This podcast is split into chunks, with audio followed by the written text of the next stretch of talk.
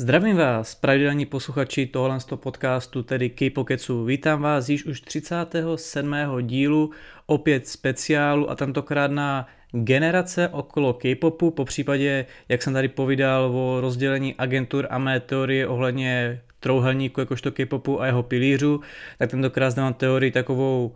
o baráku, nebo že K-pop je v podstatě takový barák a dá se to tak hezky na tom baráku rozčlenit ty generace a tak, k tomu se dostanu v tomhle tom díle taky, ale nejprve teda ne tak na úvod, jak se pořádně ty generace rozdělují. Někdo prostě říká, že nějaká nulta, pak jsou další čtyři, někdo to počítá, že ta nulta je už ta první, někdo říká, že v podstatě je celkově nějakých šest nebo sedm, jako je to hodně taková názorová věc, tedy věc názoru, protože ono to nefunguje tak, že by se sešly agentury a řekli si tak, teď tady odklepneme prostě moment a od té doby budeme dělat tuhle tu tvorbu, takhle se budeme prezentovat, tohle to bude K-pop a takhle to všechno bude fungovat. Je to vždycky jakýsi proces, jak se to nějak, tak nějak vyvíjí. Co víc, právě ty agentury fungují,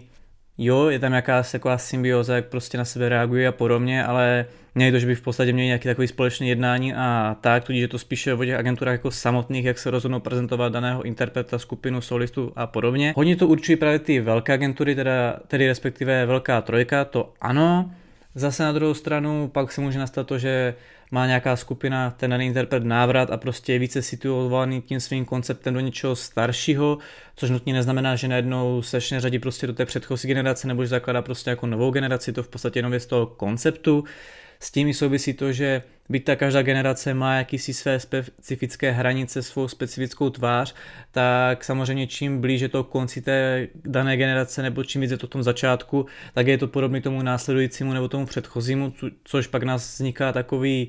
dilema, jako že to někdo chce řadit spíše tam, že třeba někdo debutoval vyloženě úplně na konci té dané generace, ale v podstatě svou kariéru fungoval v průběhu té následující generace, tudíž pak je takový diskutabilní. Dle mýho názoru by se to prostě mělo právě takhle brát, jako v jaký moment ta skupina debutuje a když to třeba fakt totálně na hraně, tak se tam dá jako tak nějak brát, že ano, bylo, bylo to takřka třeba nevím, pár dnů, měsíc, ještě té, jako přelomu toho roku, když takhle budeme fakt brát prostě, že ty roky jsou takhle hraniční, jak já říkám, ono se tam jako prolíná vždycky na těch hranicích, tak tam se dá brát, že v podstatě když fungovaly v té následující generaci, tak jsou spíše prezentované jako tam ta generace. To pak zase záleží, když by třeba někdo debutoval na začátku toho posledního roku té dané generace, tak podle mě by stále měl být jako situován do té generace, kde prostě debutoval a akorát se prostě pak překlunula ta skupina, ten interpretuje další. Dobrou věcí pro tady tohle stojí, jsou takový ty půleny generace, já to nemám moc rád, protože to pak takový, že každá ta generace má ještě půl generaci, je v tom takový chaos, jakože jak pak přesně rozdělovat tu celou generaci a tu půl generaci od sebe, že tam ty nuance jsou fakt už takový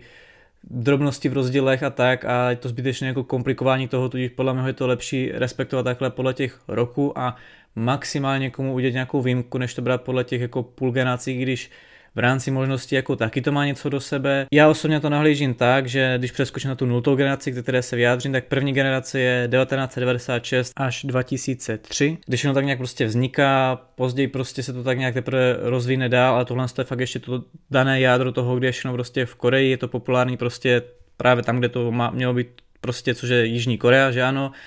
A následně pak je druhá generace, která je od roku dva tisíce čtyři až do roku dva tisíce jedenáct, kde už právě díky tomu, že si to udělalo tu svoje zázemí té Koreji, tak to může expandovat dál, což právě ta první generace jakoby úplně tolik, jako, nebo aspoň úplně v tom svým počátku nemělo fungovat jinde, byť se to samozřejmě díky té popularitě právě stalo, že to začalo být právě populární v Japonsku a Číně, tak jako kdyby si hned prostě řekli korejští umělci, hele, půjdeme prostě do Číny, do Japonska,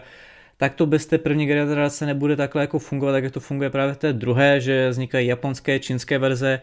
Může se jí nastat pak v budoucnu v té generaci, že v podstatě ta popularita tam, tam naroste tak, že třeba některý umělec i přímo debutuje jako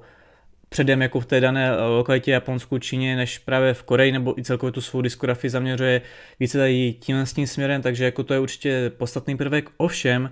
byť se to takhle dostává za ty hranice, dejme tomu to Japonsko a Čínu, dá se říct, že v podstatě i ty jiné země, ale nevznikaly úplně tolik nějak moc často, nevím, thajské, indonéské a vietnamské, ne, které ještě prostě jazykové verze, bylo to spíše zaměřené na tyhle ty dva trhy, Čínu a Japonsko. Tak nešlo to ještě mimo Asii, po případě takhle do Ameriky, být vznikly nějaký pokusy o anglické verze, vlastně už samotný So Taiji and Boys měli jakousi anglickou verzi, úplně tenkrát v tom prapočátku, to samý vlastně Seven, ten taky měl vlastně takový nějaký pokus o vyloženě fungování, nedělání jenom anglické verzi, ale fungování v Americe a kompletně ztroskotalo a nefungovalo to. Takže to je hezký úkaz toho, že v podstatě druhá generace už měla možnost díky té první jít do Číny, Japonska, popřípadě takhle prostě po Asii, ale ne za hranice Asie, ne takhle prostě do globálna, do Ameriky, protože k tomu potřebovalo teprve jaký ten průchod, který to tak nějak jako nastaví, se něco takového stane, což ovšem právě nenastává tak, že by třetí generace už tohle to zvládala, že by využila vlastně něčeho, co takhle dělala ta druhá, protože ta druhá vyloženě se držela v té území, té lokalitě té Asie, tudíž vlastně ta třetí je vlastně to, co je první, že vzniká zázemí pro ten úspěch té, nevím si říct, americké nebo globální tvorby, prostě toho, že se K-pop stane tak nějak funkční celosvětově, což právě třetí generaci máme dva tisíce dvanáct až dva tisíce sedmnáct. Je to podle mě takový ten největší boom K-popu, že v podstatě nastává i ten proces toho, že o tom se dozvídají lidi kompletně takhle ze světa,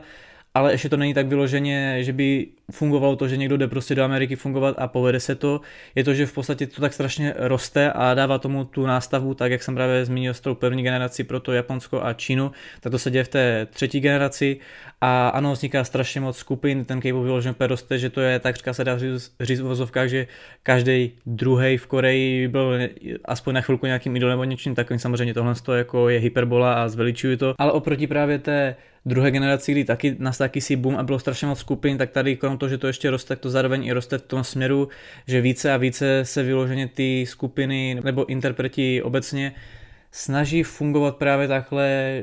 globálně, že vznikají nějaký pokusy o ten nájezd do té Ameriky. I právě běžně, že to je takhle mimo tu Koreu, v tom Japonsku nebo Číně, když ten boom je tak jakože velký, že už si dodrží ten základ té své Asii a snaží se to právě procpat dál, což se snaží v podstatě, dá se říct, napříč těmi generacemi, nebo jak jsem řekl i s tím So Taiji and Boys už úplně v tom prapočátku, ale nikdy to nefungovalo, protože to potřebovalo nějakou tu nástavbu, což tahle ta nástavba je úplně perfektní pro čtvrtou generaci, která je podle mého od dva tisíce osmnáct.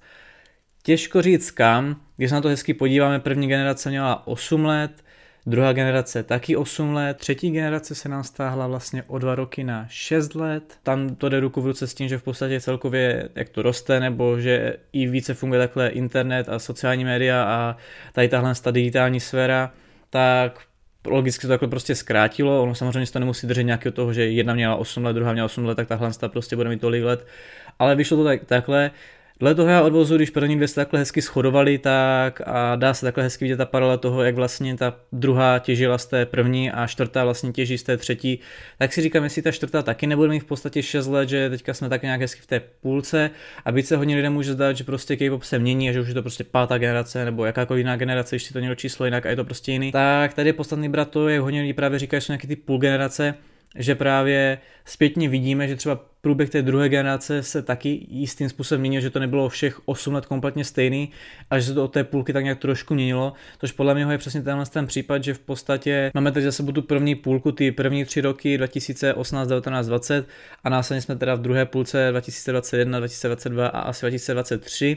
Tudíž bych to hádal, že dva tisíce dvacet čtyři začne nějaká ta pátá generace, teďka jsme vlastně v krásné přesně půlce, v tom průběhu nebo v druhé půlce už té čtvrté generace. No a to je typická tím, že K-pop už je prostě zaběhnutý pojem, že to je vlastně úplně brand žánr, který tak nějak znají lidi celosvětově, když ho nemusí nutně poslouchat, tak to už není prostě takový jako co K-pop, to je přesně jako že co jako to je něco asi z Koreou, nebo museli prostě lidi úplně tom jasně spojení, teďka už to dávno prostě spojený mají. Je to jistým způsobem možná i mainstream, byť ne úplně ten největší, tak jako jistou formou to do toho má našlápnuto a asi to k tomu jakože směřuje. A hlavně to je to nejpodstatnější, že konečně to už se daří v Americe, až tam v podstatě ty interpreti fungují a nefungují tam tak, že by v podstatě tam úplně nikdo o nich prostě nestál, ani tam o nich neštěkl pes a hned prostě zmizeli a nikoho to nezajímalo, jak to bylo s případem prostě Seven a podobně, ale je to tak, že už tam má jakýsi ustálený prostě jméno a že byť třeba z nich nejsou úplně mega hvězdy, které by konkurovaly prostě americké scéně, tak jako má to něco do sebe, že prostě to, že se tam objeví jako v té Americe nebo něco dělají v rámci kolaborací s Západem a tak, tak se tam to jako nezapomene a nějak to jako rezonuje v rámci fungování toho fandomu, toho žánru, průmyslu nebo té skupiny a podobně. Každopádně, abych nějak naťukl ten pojem nultá generace, tak podle mého jako, ono je to divný říct jako nultá generace, protože co je nultá pozice, to jako, ono celkově jako se říká nula není číslo a tak chápeme, ale jako pořádník nulty je trošku divný, tudíž jak jsem to právě tady řešil stran nějakých pilířů K-popu a v tom speciálu stran jako rozdělení agentura tak, jak jsem říkal, jako že v podstatě on by člověk takhle mohl vždycky jako na něčem jako stavět a je tam jakýsi ten vývoj. Celkově jsem to tady řešil vlastně v předchozím, předchozím K-Pokecu stran nějakého toho, co nejvíce proslavilo K-pop, jestli to byly Big Bang nebo B T S, tak tady taky hezky vidět ta paralela, že v podstatě vždycky bychom předtím něčím našli ještě něco jiného, z čeho to právě takhle stavilo, proto by se dalo říct, že v podstatě by prostě se K-pop, já ho takhle považuji, započal devatenáct devadesát šest, tak vycházel z něčeho, co bylo předtím, což byly Seo Taiji and Boys, ovšem to ještě nebylo bráno jako K-pop a vlastně jo, na to ty prvky toho, co pak v budoucnu K-pop byl, ovšem i před nimi byla právě ta skupina Sobancha, což bylo ještě méně blíže K-popu, ale taky tam byly jakýsi prvky, které z toho vycházely a takhle by člověk mohl jít furt zpátky a zpátky. A logicky ona nějaká si hudba, nějaký žánr je prostě nějaká populární scéna, která nebyla označena hodně K-pop, tak v Koreji byla. Tudíž já vnímám jako tu nultou generaci v podstatě, dá se říct cokoliv, co je před tím rokem devadesát šest, to v podstatě nemá žádné ohraničení. Hypoteticky se to dá brát podle toho Seo Taiji and Boys nějaký to devadesát dva až, nebo devatenáct devadesát dva až devatenáct devadesát pět. Ale jako není to některá fixní, tak jak třeba bych řekl, že ty jiné generace už tím svým rokem, tím počtem let jako fixní je, což tady je to v podstatě tak jako orientačně. Tudíž to beru jako takovou tu uvozovkách nultu, ten předznik vlastně to, co dalo tomu, aby vůbec ten pojem mohl tak nějak jako vzniknout, byť ho vyloženě do toho pojmu K-pop neřadím a jak pak následně budu rozebírat tady myšlenku okolo baráku, tak to s tím jako nesouvisí, ale to tam pak taky můžeš tak nějak vypíchnout. Každopádně ta první generace devatenáct devadesát šest až dva tisíce tři, tak tam se právě pro ní typicky to, že všechno je v tom svým počátku a plno agentur má možnost toho, co se v budoucnu stane jakožto pojem velká trojka nebo podobně. Vzhledem k tomu, že všechno je tak nějak v počátku, tak prostě jsou tady agentury, které dnes již ani nečerpají ze svého jména, že jednu dobu ještě čerpali ze svého jména, že kdysi dávno byli velký, ale už to nutně neplatí a v podstatě dnes už je to úplně normálně běžná agentura, že to upadlo, že se to prostě neudrželo tady nějakým si tím s tou rivalitou a tím bojem o tu pozici té velké trojky nebo velkého nějakého čísla, to se nevědělo, že to bude jako pojem velká trojka. Ovšem já jsem říkal, že ty generace se dají hezky tak nějak porozdělovat podle těch dnešních velkých nebo největších velké trojky agentur, což takovým hezkým příznačným prostě debitem je debit skupiny H O T od S M Entertainment. Ovšem to bylo až koncem devadesát šest, tudíž jako tam by mohlo trošku zavánět to, hej, tak je to konec, mělo by to být až devadesát sedm. Ovšem ještě předtím byla skupina vlastně Idol od agentury D S P Media, která v podstatě fungovala v tom devadesát šest. devatenáct devadesát šest tak nějak další dobou, nebo nebylo to ještě před H O T, ať jasno, proto vnímám celý ten rok devatenáct devadesát šest jakož to ten první rok, následně pak taky D S P udělalo Sechs Kies, pak následně S M si udělalo S E S, dívčí skupinu, načež pak právě Sechs Kies jakož takového konkurenta, byť bylo H O T, vzniklo Shinhwa, taky skupina právě od S M a jakož, tak, a jakož takového konkurenta pro S E S si D S P udělalo Fin.K.L, ze které vlastně zešla následně Lee Hyori, pak nenutně J Y P, ale J Y P osobně jakožto ta persona vedl a tak nějak produkoval skupinu G O D, kterou si pak přesvojila, přetáhl vlastně k sobě po J Y P Entertainment, taky podstatná skupina pro tuhle generaci. Těch skupin je samozřejmě plno, ale nechci si tady prostě říct seznam a říct si prostě no tak tady máme tohle, tohle, tohle z toho a tohle z toho bych dal a tam a tam jako to vyložení, jako našel jsem nějaký takový hezký graf, obrázek na internetu, který tomu odpovídá, ale připadá mi zbytečně, abych tady prostě přečítal tak, tady tenhle ten patřil do téhle generace, tenhle ten patřil do téhle generace, takže samozřejmě dávám jenom nějaký příklady a nezmiňuji ani všechny ty nejikoničtější, protože by toho bylo plno a čím víc toho v tom K-popu je, tak je toho jako více a více roste to, takže bych tady jenom přečítal nějaký seznamy, což není úplně můj tady účel a můj chtíč, což i v téhle první generaci se dá tak nějak jako naťuknout nějaký ten pojem toho půlení té generace, jelikož v té druhé půlce lomeno koncem vznikají právě i solisti strašně ikoničtí pro onu tu velkou trojku, která se tak nějak jakože tvořila, popřípadě ještě to D S P, který se tak nějak drželo, což byla třeba B O A za S M, Seven za Y G, J Y P měl svého Reina a následně pak D S P právě ještě než jim pak odešla, tak po Finko měli i Hyori, tu již tam se jako chvilku drželo to, ještě když nebyl zajít ten point té velké trojky, že i tahle ta agentura jako hodně figurovala a byl velký kandidát. Následně máme teda druhou generaci, která, jak jsem zmínil, je od roku dva tisíce čtyři po rok dva tisíce jedenáct. Japonské, čínské verze jsem tady prostě naťukl, fungování právě mimo Koreu oproti té první generaci, která byla hlavně v té Koreji, což ano, B O A právě byl takový jakýž ten B O A byla právě jakýsi ten první emblematický tak nějak zásah do té japonské tvorby nebo japonské diskografie a tady z té scény toho trhu, nebo první vyloženě hodně zdařili. Ovšem, jak říkám, jako je to takový ten příznak toho, že třeba něco z tohohle, z toho, že se to dělí už od té druhé půlky té dané generace, pak právě se rozvíjí dál v té následující generaci, proto je ta tak nějak hezky jako na tom vidět to, že začátek a konec té generace je hodně odlišný, vidí to stále ta jedna generace. Následně pak ale skupiny tady v této generaci jsou samozřejmě Dong Bang Shin Ki, následně Big Bang, Super Junior, dvacet jedna, So Nyeo Shi Dae, two P M, Wonder Girls. Wonder Girls byly vlastně, který se takhle prvně taky pokusili o nějaký ten nájezd nebo pokus o slavu v Americe. Přičemž ano, Dong Bang Shin Ki debutovali, myslím, že fakt úplně koncem dva tisíce tři. Ovšem bylo to v rámci snad jenom pár dnů, nebo bylo to fakt úplně chviličku a v podstatě, jestli si dobře pamatuji, buď promovali, nebo i nějakou debut stage, nej pak dva tisíce čtyři, když to bylo jako takovou tu výjimku, že jo, ještě to bylo na chviličku v roce dva tisíce tři, ale tak strašně krátce, že tam bych udělal tomu tu výjimku a podle mě i dle těch Dong Bang Shin Ki právě, jak se dá říct, že H O T je takovým něčím typickým, že oproti třeba té Idol od D S P si H O T pamatují lidi a více se to coveruje a tak nějak jako se na to vzpomíná než na nějaký Idol, tak jako to je takový příznačně jako první K-pop skupina, jako fakt K-pop, K-pop skupina, takhle právě s S M, jakožto jedno z velké trojky, tak takhle bych hezky řekl, že se dá, že se dá dle další S M skupiny pozorovat jako další generace, což je právě dle Dong Bang Shin Ki už to druhá generace, tudíž právě tam nastával jeden zlom toho dva tisíce tři dva tisíce čtyři. Následně tedy pak ještě D S P se drží se svou skupinou Kara, což je určitě hodně podstatná a zajímavá skupina pro K-pop a jedná se tady o jakýsi ten fakt dozvuk toho, že podle mě byť se v druhé generaci už utvořil pro, pojem tady velká trojka a tak, že už jako z té první generace jako tam byli jakýsi velcí adepti a v té druhé generaci to tak nějak jako potvrdilo, že třeba být Y G mělo jakousi skupinu Keep Six, tak to nebylo tak jako strašně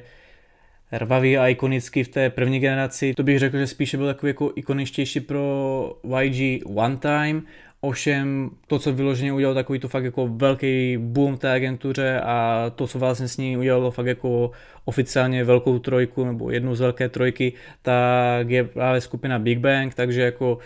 to je taky jako přínosný tomu, že v té druhé generaci už se ustálo to, že jsou tyhle ty tři agentury S M, Y G, J Y P jakožto velká trojka a D S P Media ještě tady měl ten svůj dozvuk té slávy z té první, protože byla populární a ta skupina byla jako úspěšná. Dále se dá právě ještě hezky říct, že se vznikem Cube a příchodem four Minutes taky, že Cube je hodně ikonická, emblematická agentura takhle v K-popu. Ovšem, než by mě vadilo to, že to v podstatě vzniklo díky jakýsimu odchodu jedné osoby z J Y P a vzniknutí tady Cube Entertainment. Ovšem z té agentury se nestala taková ikona jako z té velké trojky a ano, můžeme tady vrát prostě jakýsi peněžní výdělek, to jak právě formy byly extra populární, popřípadě, že pro Cube je dnes i v průběhu těch let ikonicky to, že tam v podstatě si ti umělci můžou hodně produkovat tu svou tvorbu, což právě v těch jiných agenturách dlouhodobu nebylo, nebo záleží případ od případu, skupina od skupiny a právě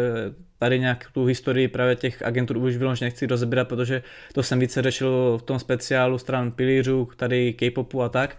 Každopádně ano, právě dalo by se říct, že třeba mohl tady být nějaký pojem velká pětka, když vezmeme ještě to D S P a ten Cube, ale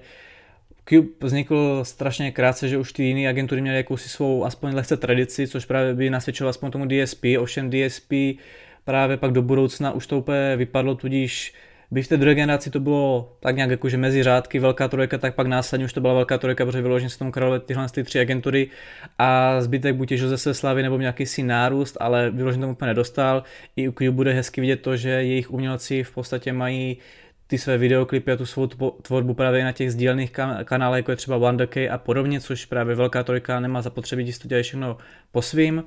Každopádně následně přichází teda třetí generace, dva tisíce dvanáct až dva tisíce sedmnáct. Tady už budu opakovat, že v podstatě je to ten největší boom K-popu, s tím, že už se v pohodě funguje takhle v Japonsku, v Číně, popřípadě tak nějak různě po Asii. Pokusy takhle o nárůst do té Ameriky tam jsou, ale spíš to slouží jako jakýsi ty podpěrný pilíře právě po to, co nastane ve čtvrté generaci. Proto na tu generaci jsou nejtypičtější skupiny jako EXO, TWICE, což u toho EXO je taky hezky vidět, že v podstatě oni debutovali dva tisíce dvanáct, takže zase tady u těch S M, jak to jsem právě říkal, bylo H O T, pak Dong Bang Shin Ki, tak teďka EXO, tak na tom jde hezky vidět právě to, jak se to tak nějak dle chodu ne nutně S M, protože ono to samozřejmě pak úplně nekoordinuje právě s jinými těma agenturama, tedy J Y P a Y G, tudíž to nechci přiurčovat, že S M tady určuje chod generací K-popu, ale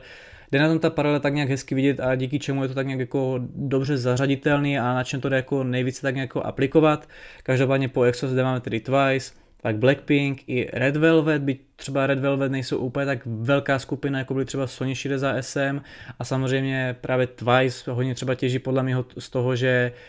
vlastně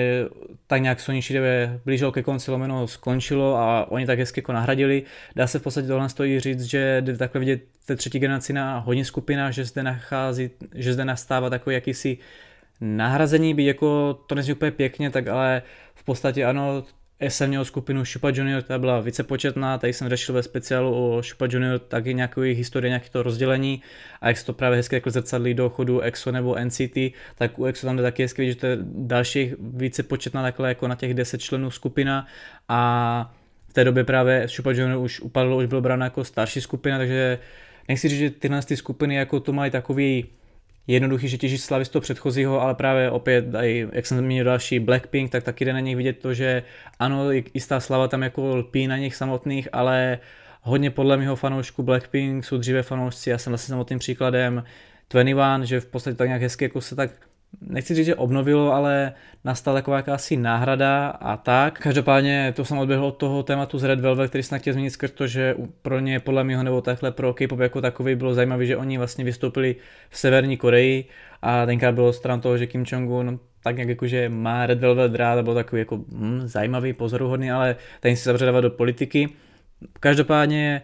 jak jsem třeba říkal, že v předchozí generaci bylo v té druhé už tak nějak běžný to, že se dělají ty jazykové verze a vzniká jakýsi takový ten jako postoho té velké trojky, tak tady už je to podle mě oficiální, protože ano, opět vznikají ty jiné skupiny, agentury se snaží takhle nějak svést na té vlně toho K-popu, ovšem velká trojka už je tak jako zajetá, že je v podstatě neporazitelná, že v té druhé generaci se tomu dalo ještě konkurovat a spíš to bylo takový jako tak a už jenom schází to, abychom si tak nějak oficiálně řekli, hele, my jsme velká trojka, a tady už je to vyloženě úplně zajetý ten pojem, právě to jde vidět i na těch skupinách, že ty skupiny než jenom těží svým způsobem z toho, že ta jejich agentura měla právě už jistým způsobem dříve podobnou skupinu, která je ta daná skupina, jak jsem tady zmiňoval,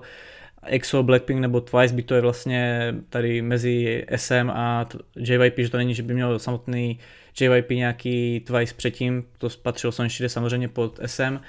ale jde tady o to, že ty skupiny těží z toho jména té agentury, že v podstatě, když ta agentura debituje novou skupinu, tak i lidi, kteří by se o to normálně nezajímali, o tom tak nějak jako můžou slyšet, že se o tom jako ví, že to není třeba, jak když nějaká jiná menší agentura si prostě dělá skupinu a lidi si řeknou, jakože buď o tom ani neví, takže se neřeknou nic, anebo si řeknou jako no a co. Každopádně krom tohle z toho je ještě strašně příznačný to, že vzniká pojem survival, survival shows, nebo jak já rád říkám, přeživší pořady, to jsem tak řešil v podstatě úplně v počátku K-Pokecu, druhý díl to myslím, že byl, a ano, on v podstatě daný tenhle ten systém takhle nějak fungoval už vnitru těch agentur, že v podstatě fungovaly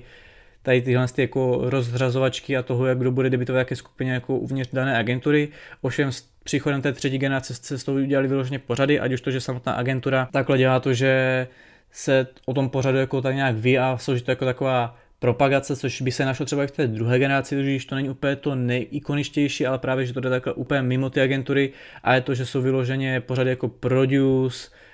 The Unit, Mix nine byl takový jako nemoc úspěšný, ale taky se to dá jako hezký pří, příklad Under devatenáct, nebo jak to bylo Boys dvacet osm nebo dvacet čtyři, já vždycky pletu prostě tyhle ty pořady Idol School a nevím ještě, jestli se něco opomněl, nebo možná ještě něco tam určitě bude. Každopádně tady tyhle ty pořady, že vlastně z toho vzniká pak následně nějaká ta finální skupina, ovšem zároveň se tím i proslaví právě ti jiní idolové, kteří třeba nedebitovali pak v té finální skupině. Naše vznikají pak právě jako takové skupiny toho, že jo, tak oni byli populární, skončili třeba, nevím, ne na top jedenáctém místě, ale nebo jaký je to vždycky číslo pro ten Produce a jiné skupiny a, a jiné pořady, pardon, tak z nich uděláme prostě jinou skupinu a takhle, takhle vzniká jako až moc hodně skupin, které jsou brány jako, že budou. Někteří jsou třeba permanenti, spíše třeba hlavně ty finální, které vyhrajou ten pořad jako dočasný, a co víc právě využívají z toho i takhle, že se stává jako jo, dříve v té druhé generaci bylo jo, tak bylo nějaký K-Star nebo K-Superstar nebo jak to je, nebo díky nějaké spolupráci nebo nějakému hraní v nějakých dramatech a podobně, byl daný ten trainee, znám už takhle širokému publiku oproti někomu jinému, ale nebylo to ve velkým a tady bych řekl, že s tou třetí generací se stává to, že je plno skupin, které pak právě využívají, nebo ta agentura využívá v té skupině toho, že tam mají nějakého člověka nebo víc lidí, kteří byli v nějakém tom pořadu, už u nich lidí ví a tak nějak to natahuje tu pozornost, což inklinuje k tomu v podstatě, že byť ještě ne nutně, tak jak je tomu třeba dnes, ale i se dá v podstatě říct, že to má dopad na to, že se zkracuje nějaký to období toho bytí v trenažeru, jelikož to ta agentura chce samozřejmě využít, takže prostě tam nahází ty lidi nebo ty trény, aby se mohlo debitovat. Celkově to má dopad na to, že těch skupineků vzniká ještě víc, nejenom tím, že v podstatě ten K-pop tak strašně rostl, ale jde to ruku v ruce tady s tímhle, s tím, že už té druhé generaci několo plno skupin, které v podstatě hned mohly být opomenuty, nebyly úspěšný a pak by se tady dal řešit nějaký takovej životní dopad právě, nebo jaký to měl dopad na ten život těch daných idolů stran toho, že v podstatě se zadluží a tak, ale s tou třetí generací to ještě narůstá. No a přichází čtvrtá generace, což je právě ten přelom toho roku dva tisíce osmnáct až dva tisíce dvacet tři a tady já to dělím dle toho, jelikož nechci tady privilegovat nějak S M a právě oproti H O T, Dong Bang Shin Ki a EXO už to nesedí, protože N C T debutovalo dva tisíce šestnáct a co pak tam se to pak dá ještě řešit stran jako unitu, že vlastně současné dnešní, když nebudeme brát společně projekty, první tři unity N C T U, one two seven a Dream, debutovali dva tisíce šestnáct a Wavy až dva tisíce devatenáct, tudíž tam právě to je takový hodně diskutabilní, ale zároveň jisté číslo členů právě Wavy unitu debutovalo, nebo se o nich vědělo, fungovali už z N C T od toho dva tisíce šestnáct, tudíž je takový jako diskutabilní, že ten unit je vlastně tvořen jako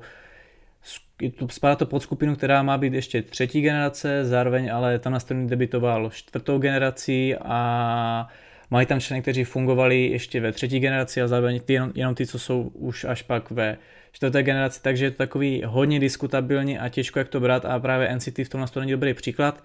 Nehledě na to, já jsem neříkal, že S M právě má být to, co to jako rozhoduje, ale my bych nutně neřekl, že S M vedlo chod celého K-popu, tak bylo tak nějak tou svou osobitostí, tou svou stránku jako přiznačný tomu, jak jsem tady právě rozebíral v té teorii stran těch pilířů a podobně, že v podstatě jako to tvořilo jakousi emblematičnost jisté č- velké části toho K-popu, takže jako dalo se to na tom hezky vypozorovat. Ovšem, tady právě jsem to řešil už v mnoha speciálech, ať už úplně první jsem to řešil v šestnáctém K-Pokecu, kdy jsem v podstatě řešil to poslední vydané album B T S, nebo následně jsem pak tady řešil, jestli jsou B T S Despacitem K-popu a pak jsem tady neposl- neposlední řadě, byl to vlastně předchozí díl, řešil to, jestli teda slávě K-popu dopomohlo více Big Bang nebo B T S, tak jsem tady hodněkrát omílal právě agenturu dnes již HYBE Corporation, no a chtě nechtě se z B T S stal takový velký pojem, že to jako přerostlo cokoliv jiného jako v K-popu v současné době, historicky to se právě těžko takhle odhaduje stran toho historického úhlu pohledu, ovšem na tom jde hezky vidět to, že kdy nastal nějaký takový ten přelom té Ameriky, že v podstatě ta třetí generace byl ten, jak já jsem řekl, ty pilíře, to ta nástavba tomu, aby to v té Americe mohlo fungovat, aby to nedopadalo tak, jak to bylo se Sevenem, jak to bylo s Wonder Girls a podobně, jak to bylo vlastně s kýmkoliv, kdo si pokusil dělat anglickou verzi a nikoho to dvakrát nezajímalo, tak tady podle mě na B T S jde vidět to, že kdy ta jejich globální sláva předostla, že v té Americe plnohodnotně, plnohodnotně fungovaly a to podle mě bylo z rokem dva tisíce osmnáct, kdy začaly plně fungovat právě takhle jako v Americe, že ta jejich sláva k tomu tak nějak jakože rostla a blížilo se to k tomu, kde tam vlastně pak nastalo to přelomení, že v té Americe fungovaly ne, že se o nich ví a lidi to spamuje, nevím, v rádiích nebo hodně se to na internetu prostě řeší, ale že prostě byli různě v pořadech, vědělo se o nich jakožto takovým zajetým už pojmu a začalo to tak nějak tak fungovat, že jsou bráno jakožto jiným umělcům na americké scéně prostě si rovní, tudíž to je podle mě příznačný právě ten přelom v tom roce dva tisíce osmnáct nebo začátkem toho dva tisíce osmnáct to takhle jako funguje. Někdy oni tam v podstatě měli ten úplně první vstup takhle jakože nějak tak fungovali v té Americe, ale zdá se mi, že to právě v tom dva tisíce osmnáct takhle nějak bylo, že dva tisíce sedmnáct tak nějak jako vrcholilo tady tam ten jejich přelom do té Ameriky a pak od dva tisíce osmnáct už tam pak byli někam pozváni a tak, to bych se teďka musel přesně dívat na daný vydání různých pořadů, kde vystoupili, kde účinkovali a podobně. Každopádně následně po B T S už se dostane takhle do těch amerických pořadů a podobně i Blackpink. S tím následně se tam prostě, vím, že jsem dělal nějaký rozhovory i úplně s novýma skupinama, že byli I C I vlastně z J Y P, taky tam takhle tak nějak byli nějakým rozhovoru a nějakým tom fungování právě v té Americe. Následně N C T Iličil se pokoušelo o nějaký ten vstup do té Ameriky. Super je diskutabilně, jak jsou hodně populární v Americe, ale je to vyloženě skupina cílená takhle jako, nebo super skupina cílená na Ameriku, kde mi pak ještě napadá vlastní Monsta, jak tam měli takhle různé spolupráce s tou americkou scénou a podobně, tudíž jako už to není tak jako mě třeba Wonder Girls, myslím, že s Aconem, prostě nějakou písničku a lidi si řekli, no a co, ale už je to takový, že vyloženě to funguje a nebo funguje to pak záleží, jak ta kolaborace nebo ta daná písnička jako se vydaří, ale už to má jako, že tak něco do sebe a zároveň to vnímáno, že jsou to spolupráce jako s K-popem, že to není třeba, když C L šla vlastně do Ameriky a fungovala tam na americké scéně, vlastně ať už s Riffraffem nebo s Black Eyed Peas, tak si to lidi nutně nespojovali, jo, tohle je ta zpěvačka, která tady prostě byla jeho twenty one, nebo ona patří do K-popu a tak. Takže jako to je taky podstatný, že jí ta scéna, nebo to je podstatný, že ta scéna vnímá tady tyhle ty spolupráce, jakože to spolupráce s K-popem, ne prostě s někým náhodným. Takže jako to je podle mě příznačný pro tu čtvrtou generaci, že v podstatě už se z toho stalo takovej, dá se říct, mainstream, buď menší, nebo že to k tomu se blíží, že to bude ještě větší mainstream. Minimálně u B T S to dovedí, že to v podstatě je tak zletej pojem, že to v podstatě zná chtě nechtě v úvozovkách každý, jako úplně do jednoho člověka na světě ne, ale chápeme se prostě, že to je tak populární, že to v podstatě má i dopad jako na ten žánr stále, jak jsem tady říkal, těžko říct, jestli se chtějí situovat do toho, že jsou vyloženě ještě K-pop, nebo jak právě si vede tady ten chod ta agentura HYBE Corporation, jestli to právě spíš jako neodpadne, což celkově právě teďka následují těch, těch následujících tři letech je podstatný, jak se ten K-pop jako vyvine, to jsem tady řešil v tom předchozím speciále a sám jsem jako na to zvědavej, jak to celý bude, hnutně bych skrz to neříkal tak, teďka už je pátá generace, tahle tam měla prostě jenom čtvrtá generace tři roky, protože nastala taková změna a podobně. Jde na tom hezky je to, že jsme právě v té půlce a že se podle mě rozhodne, že třeba jak jsem řekl, té první generaci s B O A, která taky jo, začala fungovat takhle mimo Koreu a hned to nebylo tak a už je to druhá generace. Bylo to v podstatě něco, co bylo v té druhé půlce té dané generace, která se blížila více té druhé generaci a tady podle mého se děje něco v následujících asi třech letech, jak já říkám, co se bude blíže, co se bude blížit té páté generaci a jistou formou ji bude teda tak nějak utvářet a formovat, takže jako se na to určitě zvědavý, jak to přesně bude. No a teď, abych se konečně dostal nějaké té teorii toho baráku a jak jsem to myslel, tak to spočívá v tom, že vlastně ten barák se takhle dá nějak rozdělit do nějakého přízemí, pater, těžko říct jak střechy, když v podstatě K-pop není některé uzavřený a podobně, tudíž v podstatě je to neustále rozestavěný barák, který tak jakože se rekonstruuje a furt nějaká, tak nějak předělává a je to takový si živelný prostě moment toho, kdy se tam furt něco děje a furt se něco upravuje a podobně. Každopádně, aby se něco mal upravovat a tak nějak jako vzniknout a na něčem stavět a působit, musel vzniknout jakýsi takový ten úplný základ, prostě taková ta díra, která se vykope, ve které se vyloženě staví a ze které všechno vzniká. Což je právě podle mě ta první generace, vlastně ten základ šel, od kterého se to nějak jako odvíjí dál a dál, což jelikož právě tahle ta díra je v zemi, je to v podstatě v úrovni, kterou člověk zvenku nevidí, tak je pro ně podle mě ikonicky právě strašně to, že do první generace se člověk hůř dostane a vyloženě musel být v tom momentu té stavby, v tom, kdy to všechno v podstatě se začalo tak nějak stavět a fungovat, aby o tom buď věděl, že to je a jako zmínit to nebo v tom baráku věděl kam jít, aby právě do těch úplně základů tam úplně v tom podzemí jako o tom viděl a znal to. Po případě byl to samotnou součástí a buď tam třeba zůstal a chudák je tam zakopaný, jako tady tam ten příběh už takový trošku jako hodně domotaný, kdo jak tam pořádně žije, tak bylo to čistě z toho architektického jako hlediska. Každopádně jako není to něco, ať už se člověk dostane do K-popu v jakékoliv následující generaci, čemu by se tak nějak strašně jednoduše dostal. Což třeba oproti té druhé generaci se dá říct, že to druhá generace je ať už takový nějaký přízemí nebo vlastně to, co člověk v pohodě vidí. Jde tím hezky jako vidět i to, že vlastně když to jde tak nějak ruku v ruce s příchodem ať už YouTube nebo popularity sociálních sítí a podobně, tak je to takový více, jak to říct, kosmopolitní, globální, tudíž být třeba se člověk dostane do K-popu i ve čtvrté generaci nebo v té třetí generaci nebo kdykoliv, nebo v průběhu té druhé generace a chtěl by se třeba více podívat do té začátku té druhé generace a být se třeba dostal až ke konci, tak díky tomu, že v podstatě jsou tady ty prvky toho internetu, YouTube, sociální sítě a podobně, tak se k tomu snážději dostane, jelikož ano, oni jsou na YouTube klipy právě a různý záznamy videí a tak z té první generace, ale není to na oficiálních kanálech, tudíž to YouTube a algoritmus nemusí tak jako doporučovat, jako je to právě třeba s tou druhou generací, což bych řekl, že oproti tomu té první generaci, která je v podstatě ten základ toho baráku v té zemi a nejde vidět, tak ta druhá generace má jakousi stěnu, omítku, kterou má jakousi svou barvu nebo svou vizáž a díky té vizáži to člověka může zaujmout. Je to samozřejmě typicky tím, že to v podstatě bylo postavené, udělané v té době. Tudíž když se na to člověk dívá z nějakého toho daného patra nebo když se k tomu badáku nějak tak přiblíží, tak ho to nutně nemusí úplně zaujat to přízemí a může se radši nějakýma schodištěma, které vedou vždycky do nějakého toho daného patra, kde jsou ty jiné generace, spíše se mu zamluví jako ta jiná generace, tudíž si vyjde radši po schodech do pater, kde je třetí generace nebo čtvrtá generace a podobně, než aby šel do toho přízemí. Přízemí lomeno prvního patra, jako tady není nutně rozdělený počet pater, tak nějak to bereme jako přibližně, že prostě každá pak nějaká ta generace jako má nějaký daný svůj počet, já to říct jako ať už rozlohou prostoru nebo pater, to je jako nepodstatný, ale dá se do ní vstoupit jako vyloženě z přízemí a ano, samozřejmě, když by člověk, člověk chtěl jít pak nějak do vyššího patra tím barákem, tak může jít vlastně přízemím s tou druhou generací a následně po schodištích se dostat do třetí, čtvrté a podobně, když by nechtěl jít nějakým tím venkovním schodištěm, jak jsou třeba, nevím, zahradní takhle nějaký bar, balkony a terasy, které vyloženě vedou extra schodištěm do té terasy a podobně, tak asi něco na ten způsob, že vyloženě člověk v tom baráku nemusí jít skrz to přízemí, aby se takhle dostal právě do úroveň té zahrádky, terasy nebo podobně, nebo ne zahrádky, toho vstupu z té zahrádky právě na tu terasu a podobně, která v nějakém tom vyšším poschodí, kde je právě nějaká ta třetí a další generace. Takže jako to je taky na tom příznačný, že třeba oproti té první generaci, když by takhle šel třeba člověk jako kolem jdoucí, kolem toho baráku, tak a zaujal ten barák, tak se kdykoliv v podstatě dobrovolně může dostat jako do té druhé generace tím, že v podstatě buď ho to zaujme,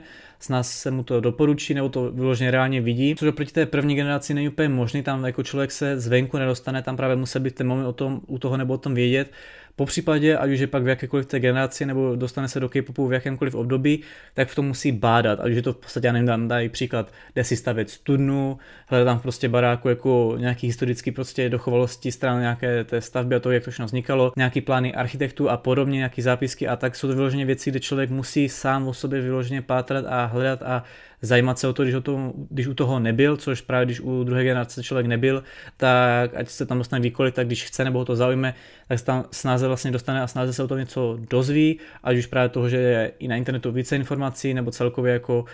ano, když se třeba ty další generace více takhle překládají do jiných jazyků a tak, tak jakousi svou tvář to má. Právě bych řekl, že nějaká ta barva té omítky, nebo to, že to prostě není jen neutrální stěna, neutrální stěna, může být to, že jak vznikaly ty asijské verze, když jsou to japonské nebo čínské a podobně, tak to tvořilo prostě jakousi tu tvář, tu omítku právě toho přízemí, lomeno přízemí a nějakého patra té druhé generace, tudíž to je příznačný právě pro tuhle tu druhou generaci, nebo takhle vlastně vypadá ta druhá generace stran tady tohoto baráku, s tím, že třetí generace je v podstatě právě v nějakým tom dalším poschodí, jak já říkám, ano, dá se tam v pohodě právě dostat takhle nějakým tím schodištěm. Ovšem bych řekl, že právě díky té globálnosti, populárnosti a tomu, že ten barák je třeba vysoký, dejme tomu, že v podstatě ten základ třeba té první generace taky mohl být nějak hluboký, vzhledem k tomu, že to trvalo několik let, stejně tak ta druhá generace asi nemá čistě jenom přízemí a první patro, ale taky to může být třeba vyspaté, nebo to může být široký. Každopádně díky tomu, že ta třetí generace byla tak jako strašně velkolepá, tak se o tom ví, po případě jde to vidět jako z nějaké větší dálky a tak, že když mám tady příklad, by člověk letěl letadlem a prostě viděl by to tam, tak dá se říct, že vyloženě do toho baráku ani nemusí jako jít pěšky, ale že tam může vyloženě takhle skákat, takže nějaké atrakci nebo něco takového s kopadákem, dá se tady přiblížit něčemu na způsob, jak je prostě P U B G a podobně, jakože tam takhle skáčou ty lidi s těma padákama, přistávají právě v té budově a v té době přistávali právě do té třetí generace, jelikož ta čtvrtá teprve tam nějak jako se přemýšlelo o tom, že začne vznikat, proto se může třeba stát, že pak když někdo skočil později, tak skočil do, moment, do momentu, kdy už to byla vlastně ta třetí a něco blíže k té čtvrté, takže se přistál v moment, kdy vlastně už vznikala souběžně s tím, kdy on tam přišel nějaká ta čtvrtá, nebo byly tam nějaký ty předpoklady k tomu, že bude vznikat ta čtvrtá. V případě v dnešní době přistane právě vždycky na tom vrcholu, na tom nejaktuálnějším, vždycky vlastně v tom, co se zrovna tam děje, což je právě ta čtvrtá generace, tudíž dnes již člověk nepřistane takhle do třetí generace, dříve to bylo možnější. Jak jsem říkal, je tam právě to schodiště, když z nějaké té zahrady, v podstatě dá se brát, že všechno okolem jakožto nějaká taková ta zahrada, že to je vlastně takový nekonečný, což bych hezky přirovnal, že nultá generace je v podstatě samotná země, že první generace stavila jako na nějaké té vykopané díře, nějaký ty půdorysy a podobně, nějaký ten úplně ten základ a dá se říct, že ještě před tím daným základem muselo něco být, což je v podstatě země, která je v podstatě neomezená, nekonečná, nemá nějakou danou hranici. Dá se v podstatě brát, že jak já to tady přednávám s tu zahradou, že to je nějaký si pozemek, že nějakou tu pomyslnou hranici má. Možná není to úplně nutný, jelikož byť bychom to třeba nějak ohraničili nějakým plotem, tak prostě ta země, jako když jdeme ne rozsáhle jako plošně, ale jako objemově jako dolů, tak je strašně velká, tudíž jako tam se dá říct, že to je v podstatě neomezený. Tudíž to bych hezky řekl, že tak nějak jako samotná zemina je tady ta pomyslná nulta, neomezená, nejasně určitá generace. Každopádně s tou třetí generací tam jde ještě vidět to, že tam právě člověk může projít tou druhou generací nebo skočit právě do té třetí, záleží právě, kdy se do toho K-popu dostal, nebo může právě z nějaké té zahrádky vyloženě nějakou tu terasu a podobně, kde právě se dostane rovnou do té třetí a ať už té třetího něco zaujme a právě chce více tak nějak interagovat vlastně s tím, co dále vzniká a prolíná se pak do nějaké té třetí a něco, popřípadě do čtvrté, nebo může právě zpětně pak jakože do nižších jako pater, kde, nastane do, kde se dostane do druhé. To strašně záleží, což jako stejně tak platilo s tou druhou, že člověk ano, mohl třeba, být to té druhé měl právě ještě jednodušší, že to bylo blíže nějakým těm půdorysům, těm základům, to je první, že třeba se dostal do K-popu v druhé generaci, ale měl to snaží jít, jít k tomu a nějak tak badat po té první, tak stejně tak jako mohli z růstem toho baráku a prolínat se do třetí. Ovšem čím víc je právě ta budova větší, tak se hůř dostává do té první, protože chtě nechtě jako jo, může člověk nalíst nějaké plány, nějaké poznámky těch architektů i třeba v těch vyšších patrech, ale to méně a méně pravděpodobnější, než když, než když to třeba nalezl v té druhé generaci, což je jeden bod a druhý bod v podstatě, že těch pater je tolik a tolik, že člověk vyloženě mu dá práci, aby to všechno sešel, aby se vyloženě tak nějak probadával celou tou nějakou danou generaci, pak ještě tou druhou generaci a pak vlastně se teprve nějak tak dostával jako do toho půdorysu a podobně té první generace, nebo že by si vyloženě řekl, hele, budu tady kopat nějakou svou díru, nějakou svou studnu a narazí na to, že vlastně sám do, dokopu do bodu, kde budu mít vedle sebe první generaci, což nutně člověk jako nemusí dělat, když už je právě v té třetí generaci, tak už je jaksi tak nějak jako vysoko, ať už se tam dostala zvenku nebo skočila podobně a by třeba nutně nemusí chtít potom tak nějak jakože jít s tím, co je aktuálnější, jak se ten barák staví, tak v té třetí generaci už to má tolik, aby jde třeba trošku níž, tak furt té druhé generaci to má to, že člověk vyloženě musí hodně cíleně buď dít, že mu to někdo musí říct, anebo do toho musí být hodně zažrán nebo celkově zainteresován natolik, že to nad tím tráví jako hodně času a hodně dlouhou dobu, než vlastně si všechno takhle nějak jako ochytá, ochmatá a pozná celou vlastně tu třetí, druhou generaci, nebo ne celou, ale to nejpodstatnější a ve všem se zorientuje, aby se dopíděl vlastně k těm půdorysům, že je to furt těžší a těžší. Ve čtvrté generaci stále bych řekl, že vždycky se postaví nějaký to schodiště. Byť je třeba tady už je vyloženě diskutabilní, jestli častěji ty lidi takhle skáčou právě z nějakého toho vrtulníku, letadla a podobně, spíše asi jo, vzhledem k tomu, že ta budova je vyšší a vyšší a dalo by se říct, že jsou jakýsi exkurze na ten barák, že se lidi na to jezdí jako dívat a aby se na to pořádně podívali, tak jako musí něčím letět, protože až to pořádně prohlídnou, tak musí jít z vrchu, že prostě takhle jenom okolo toho jít není úplně ono, něco, když jdete třeba na Eiffelovku se podívat, tak jako můžete jít okolo toho, ale lidi by teda ano, tam si vyjedou nahoru, tam ne, neletí úplně vrtulníkem nebo letadlem, ale že by skákali na vrchol té Eiffelovky, ale nějaký tady ten jako podobný příklad, tudíž jako tam je více a více častější, že se člověk vyloženě jako dostane takhle jako z toho vrchu, by tam asi nějaký to schodiště je a třeba je tak už jako dlouhý, že se oproti tému schodišti do té třetí generace lidem nechce jako líst, tudíž tam není jaký ten proces, když jste šli po těch schodech do té třetí generace do těch pater, vlastně tady tohle z toho období, tak jste měli jakýsi prostor jako sledovat ten barák jakožto celek, že jste se třeba dívali jako na ty území, na ty patra té druhé generace, následně jak se ta třetí generace jako vyvíjí, jak je velká a tak, že než jste se do toho dostali, tak jste měli jakýsi aspoň chvilku proces, proces té své chůze, když jste to pozorovali, což u té čtvrté ano, když by člověk vyloženě šel po těch schodech, tak se to může takhle prohlídnout jako v podstatě ještě, protože budeme více času, ale méně a méně lidí to dělá, protože je to prasný, lidem se nechce schodit tolik schodů, že jo, to je lepší vyloženě doskočit úplně do toho nejvrchnějšího, prostě z toho vrchu z nějakého vrtulníku, letadla a tak, což právě jako ono takhle roste a roste, podle mého, ať už se dostaneme do páté generace kdykoliv, ať už ta pátá generace bude jaková, jakákoliv, tak asi to nebude fungovat tak, že by pátá generace nenou byla kompletní, bude to právě ještě víc na vrchu a ještě víc to bude fungovat právě někde v tom úplně jiným způsobu, způsobu a v těch úplně těch výšinách, tudíž se to podle mě bude ještě takhle více zkracovat, zkracovat, že v podstatě do té druhé generace stačilo vejít prostě na dveřma, třetí nějaký schodiště, furt přijatelný, čtvrtá už je jako velký schodiště, je to pracnější a u té páté generace to podle mě bude ještě takhle o něco prosortirovaný, že bude ještě méně lidí, kteří se dostanou k něčemu předchozímu a právě i už té čtvrté generaci pro hodně lidí je jako takový pracný a nezajímavý, se zajímavý o něco, co se právě z těch nižších patr z té druhé generace a vůbec nemají potřebu tam dolů jakože jít, že si vystačí v podstatě v tom nejaktuálnějším, co se zrovna děje, což je taky další věc, že se hodně obnovuje nebo tak nějak rekonstruuje ten barák, ale vždycky no v tom daném území těch patrách, že nemá někdo vyloženě potřebu dělat nějakou rekonstrukci a obnovu vlastně těch nižších patr toho přízemí a tak, když, tak vyloženě úplně minimálně a ani si to nikdo pořádně nemusí všimnout. A třeba i když třeba něco vychází z nějakého nápadu nebo nějaké myšlenky z toho druhého nebo třetí generace, tak to právě lidem úplně nemusí nutně dojít, což je tak jako podstatná věc, tudíž neříkám, že ten barák zužuje, ale v podstatě už tak jako velký, že to má právě dopad na to, když se člověk do toho baráku dostane a kdy je tím K-popem zaujatý, ale to, to takhle jde hezky jako porozdělovat dle mýho. To je ale ode mě vše. Vy mi sami můžete napsat, jste se do K-popu dostali, do jaké generace se tak nějak jako řadíte, nebo do jaké generace jste tak nějak jakože přišli, po případě jak vy to rozdělení generací jako vnímáte, co říkáte tady na mou myšlenku stran rozdělení baráku, jak vám to přijde. Když jste se dostali do K-popu v jakékoliv době, tak to nemusí znamenat, že jste poslouchali tu danou generaci. Já jsem hezký příklad toho, že v podstatě já jsem se dostal tak nějak aktivně v té třetí, ale zajímal jsem se a poslouchal jsem si druhou, tudíž v podstatě já jsem šel hned v tom baráku takhle jako níže si vlastně poslouchat to dál a dál a bych jsem jako tak nějak se vracel do té třetí a tak nějak věděl a kontroloval, jako co se děje, kam se to vyvíjí a stejně tak jako dělám teďka to v té čtvrté, tak já jsem takový případ toho, že v tom baráku furt chodím asi nahoru dolů, protože se i rád hodně takhle hrabu právě v těch půdorysech a podobně a zajímá se tak nějak jakože o všechno, takže mi určitě může napsat, jak vy to máte, protože jak já říkám, ono tohle stává nějaká má myšlenka stran toho, že právě čím později se do toho K-popu lidi dostanou, tím méně takhle jdou jako níže a níže, zajímají se o něco jiného, což sám jsem výjimka, tudíž to nemusí úplně platit pro všechny, je to individuální, tudíž se mi určitě svěřte, žádné otázky na zodpovězení nemám a já to uzavřu tím, že možná jste si někteří všimli, co posloucháte všechny K-Pokeci kompletně celý, že v každém K-Pokecu vždycky zmíním svého Mamisona. Stalo se mi dvakrát, že jsem na to zapomněl a následně jsem pak ještě, když jsem kontroloval pak jako celý ten K-Pokec, jsem to poslouchal pro sebe, jestli ještě v pohodě, po jako střihu a tak, tak mi to došlo a ještě jsem ho tam donamluvil a bylo to v pohodě. V minulém díle jsem na to zapomněl, měl jsem z toho velký dilema, protože to měl být takový můj vtípeček skrz to, že Mamisona fakt nevše tady zbožňuju, mám takhle stran nějaké té kodejské scény fakt jako